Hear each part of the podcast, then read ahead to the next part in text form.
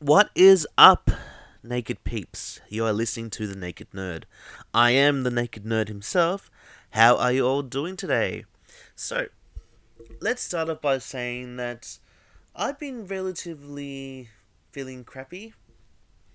Um, so, over the past couple of days, the smoke and air quality have been quite poor. Uh, this has been due to the number of bushfires that been that have been happening over the past couple of weeks. Uh, the air quality has, uh, well, to say the very least, has not been okay. Uh, the smoke has basically affected my asthma, and combined with the heat and weather changes, it's causing my lungs to be um, all sorts of, uh, well, all sorts. I think that's probably the best way to sum it up. All sorts. Um, but it has not affected my ability to be nude as much as I can. Um, I say this because I desperately need to go outside, but uh, we can't help that at the moment. Um, so if you're living in New South Wales at the moment and are currently experiencing some of the atrocities of the bushfires themselves, I hope that you are finding at least some some sort of shelter or at least being safe. Uh, please take care though, because particularly for those of you who are asthmatic, myself included, uh, please make sure that you have your medication ready to go. Because take it from me, um, ladies and gentlemen, that being asthmatic in a poor air quality situation, it is not fun whatsoever. Um, but let's get on with the show. So, for today's episode, I'd like to talk to you about a couple of things techni- technological. Yes, pardon for my stuttering. Uh, yes, I'd like to talk about a couple of techie things that. Um, one is a movie based on technology, but the other is something that I've actually purchased quite recently, and I'd like to actually talk about it. So, let's get on with the show. So, for today's episode of The Naked Nerd, I'd like to bring to you a Naked Nerd review of Terminator Dark Fate. So, where to begin? So, for those of you who have not been following the Terminator series, it is now basically a multiverse. Um, so, for those of you who don't know the premise of the Terminator series, basically, uh, Terminator series starts off with the Terminator back in 1984.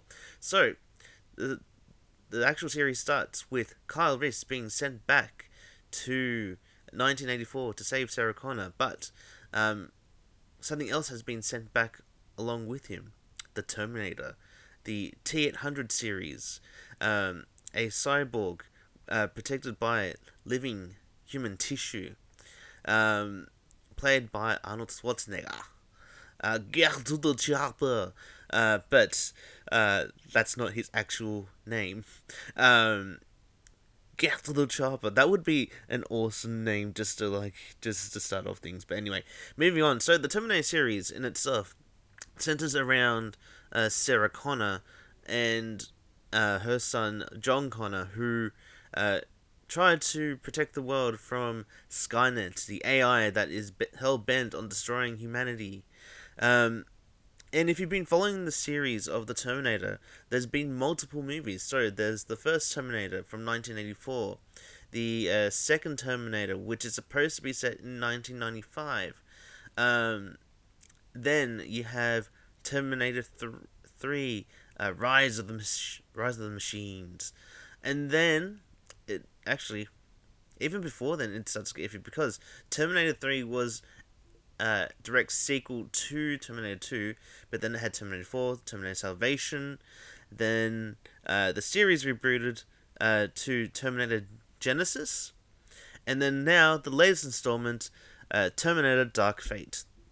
Now, without giving much away, Terminator Dark Fate is a direct sequel of Judgment Day, Terminator 2, um, but with, with a bit of a twist.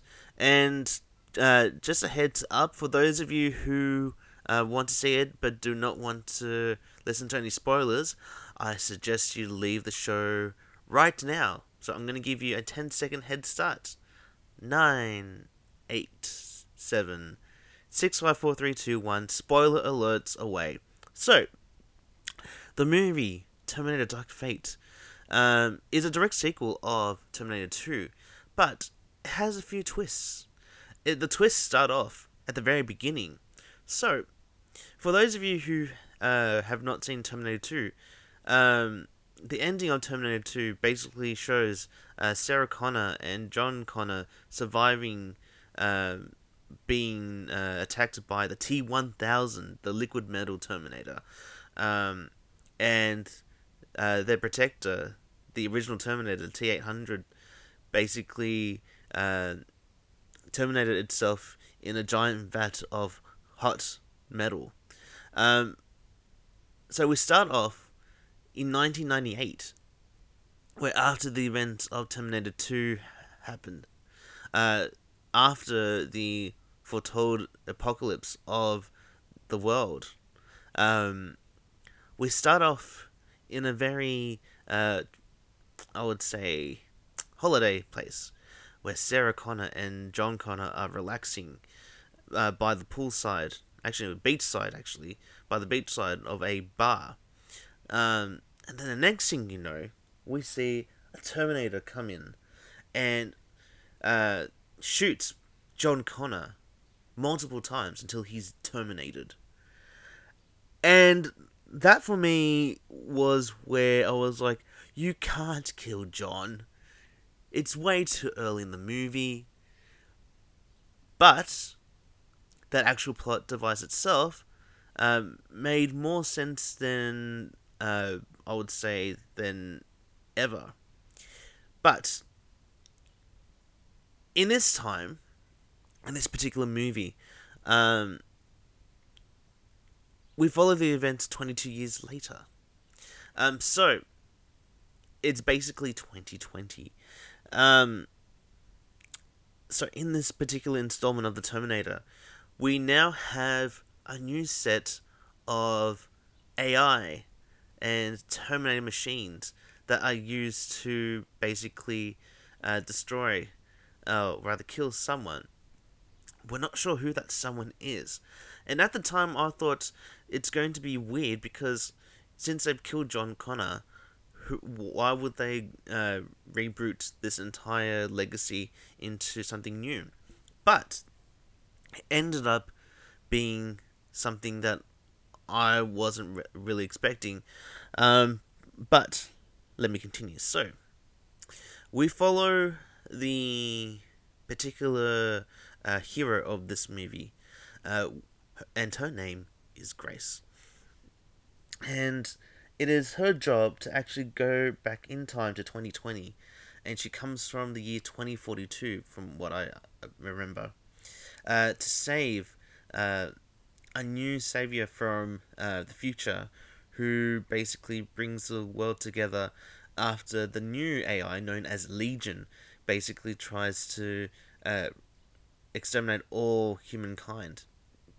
Now, this particular plot device, well, this particular plot, um, well, it seemed very refreshing. It also brought a lot of old plot lines in terms of the old Terminators. Now, um, we follow Grace's journey in saving this particular new uh, savior. I forget her name, but basically, she basically has to make sure that this person survives in a very similar way to how Reese from the original Terminator had to save Sarah Connor. Now, this is where things get a little bit tricky, everyone. So, I have to say that it got tricky when well, I started realizing that the person that Grace was trying to save wasn't some unborn uh, hero, but the hero herself was trying to be saved.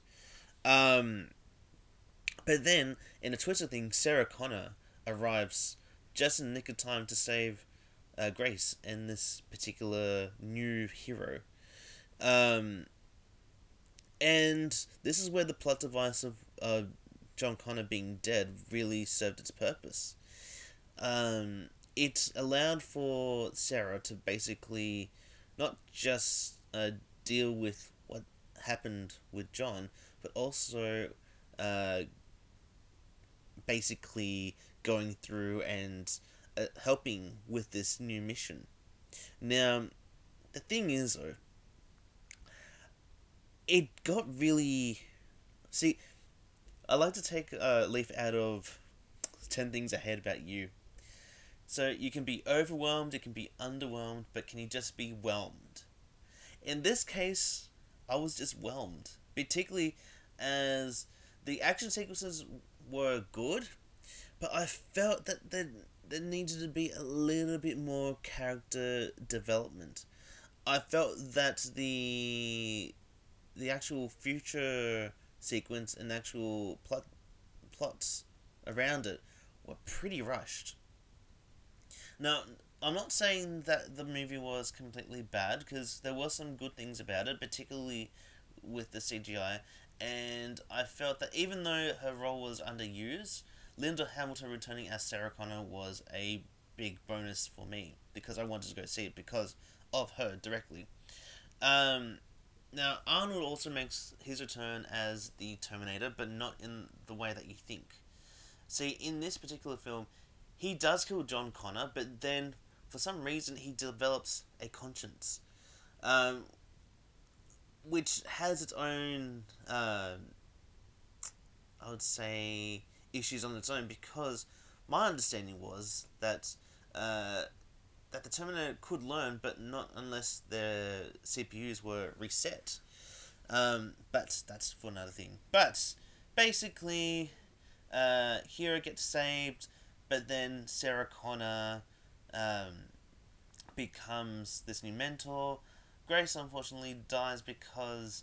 Uh, uh, oh, yes, that's right. Grace is an enhanced human. So basically, she's human but with uh, technological advancements, uh, making her faster, stronger uh, than uh, most people.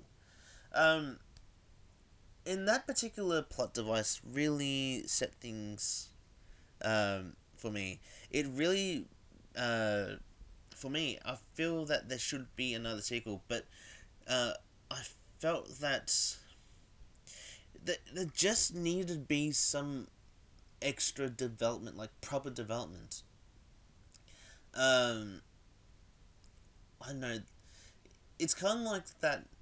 It's kind of like when you're cooking, and you know you're missing some form of seasoning just to add to the flavor. The flavor in this movie, it was mixed, but it just was missing that one ingredient to make it a very good movie. Um, I would definitely recommend uh, people to see it, even though um, it has been criticized as a flop. I would still recommend people to go see it anyway. But that's my review of Terminator Dark Fate. I would give it, if I had to give it a score out of 5, I'd probably give it a 3. Um, so it wasn't necessarily bad, but there was certainly a lot of room for improvement. Alright, so moving on with technology because, ladies and gentlemen, I'd like to talk to you about something that I purchased uh, quite recently. So, uh, from people, from the people that brought to you some lovely headphones, um, comes the Bose sunglasses. So, for those of you who are wondering, what on earth are you talking about? Bose sunglasses? Don't they make headphones? Yes, they do.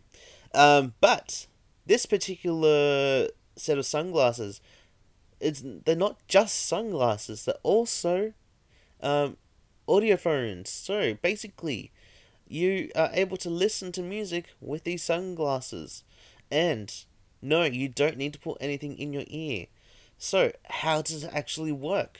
So let me tell you. So the lenses themselves work like normal sunglasses. You put them on, it protects you from the sun. But the uh, lenses, particularly on the sides, around the edges where it holds the ear, contains speakers where the sound directly travels to your ear without having any sort of uh, blockage in the ear. So you can listen to music as much as you want. Though, having said that, there are a few things that you need to know. So, the battery only lasts for about uh, three to three and a half hours, uh, which is good, particularly if uh, you're someone who only likes to listen to music for a short time.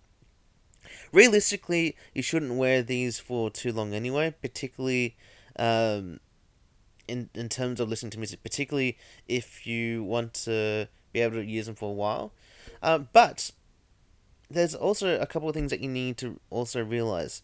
Uh, you need to keep these pretty safe, uh, particularly um, if you drop them, because from my experience, even though they're good in terms of the quality, um, they can be relatively loose if you don't properly put glasses on. Um, but having said that, the lenses that they have, uh, well, the lenses that they offer are quite uh, a variety. Um, but also the frames themselves come in two types of frames. So there's the alto, which is for the much bigger type of frame, and then there's the rondo, which is uh, a, a round sort of uh, frame for uh, I would say uh, a rounder look. But these particular glasses are absolutely great, particularly if you're going for a walk and you want to listen to some music, but you don't want to uh, take out some headphones and put stick them in your ear and, and look ridiculous. Though, having said that, I did put these on and walked around and started singing a song, and people looked at me as if I was weird. So, yes, that's going to be happening quite a bit. Uh, but these Bose sunglasses, they connect through Bluetooth, and need the Bose app to have it fully registered. Though you can get around it by accessing your Bluetooth uh, services on your iPhone. But with uh, with that aside, when you do purchase these glasses, they come with a case. They come with a bag with a USB uh, charge cable. Oh, that reminds me. So the only way to get an extra cable, if you need an extra cable, particularly if you a person that loses them, you need to contact uh, directly because uh, those particular cables are not available separately. Um, but comes with a case, comes with instructions. It also uh, comes with, um, I would say, a great opportunity for technology to be used properly. Um, they're only good for listening to music. So if you're looking for some sort of like Google Glasses type of scenario, uh, you're out of luck. But I would highly recommend them for particularly for uh, if you're going for a walk. Um, I personally have been using them for about a couple months now, and I have not stopped using them. But they will set you back. So here in Australia, they've set me back uh, around three hundred dollars. Um, so that's three hundred Australian dollars. I'm not sure what that is uh, in the US or in the UK or Europe or wherever you like to buy um, your audio stuff. Um, but here in Australia, you can get them from JB Hi-Fi or any uh, music, uh, well, electronic outlet store. Um, but these glasses, I would say, are something that personally I find useful because over the last couple of years, I've ha- found that uh, earphones have been a little bit unbearable, particularly as I've been scratching the inside of my ears. So uh, that's the one thing that these uh, glasses have uh, done for me. They've reduced the amount of itchiness in my ear, and they've removed that sort of tension that I have. But having said that, I would definitely recommend, uh, if particularly if you're a tech head, I would recommend you getting them. But completely up to you. So I'll leave it at that, ladies and gentlemen. Also, big shout out to everyone on Twitter. I hope that you're doing well. Um, I particularly like to uh, thank my latest number of followers who have been uh, liking and uh, sharing their opinions. I also like to give a great shout out to everyone who is listening. So please make sure that you continue to listen. And remember, everyone, to live nude and be yourself. And until next time, this has been The Naked Nerd. See ya!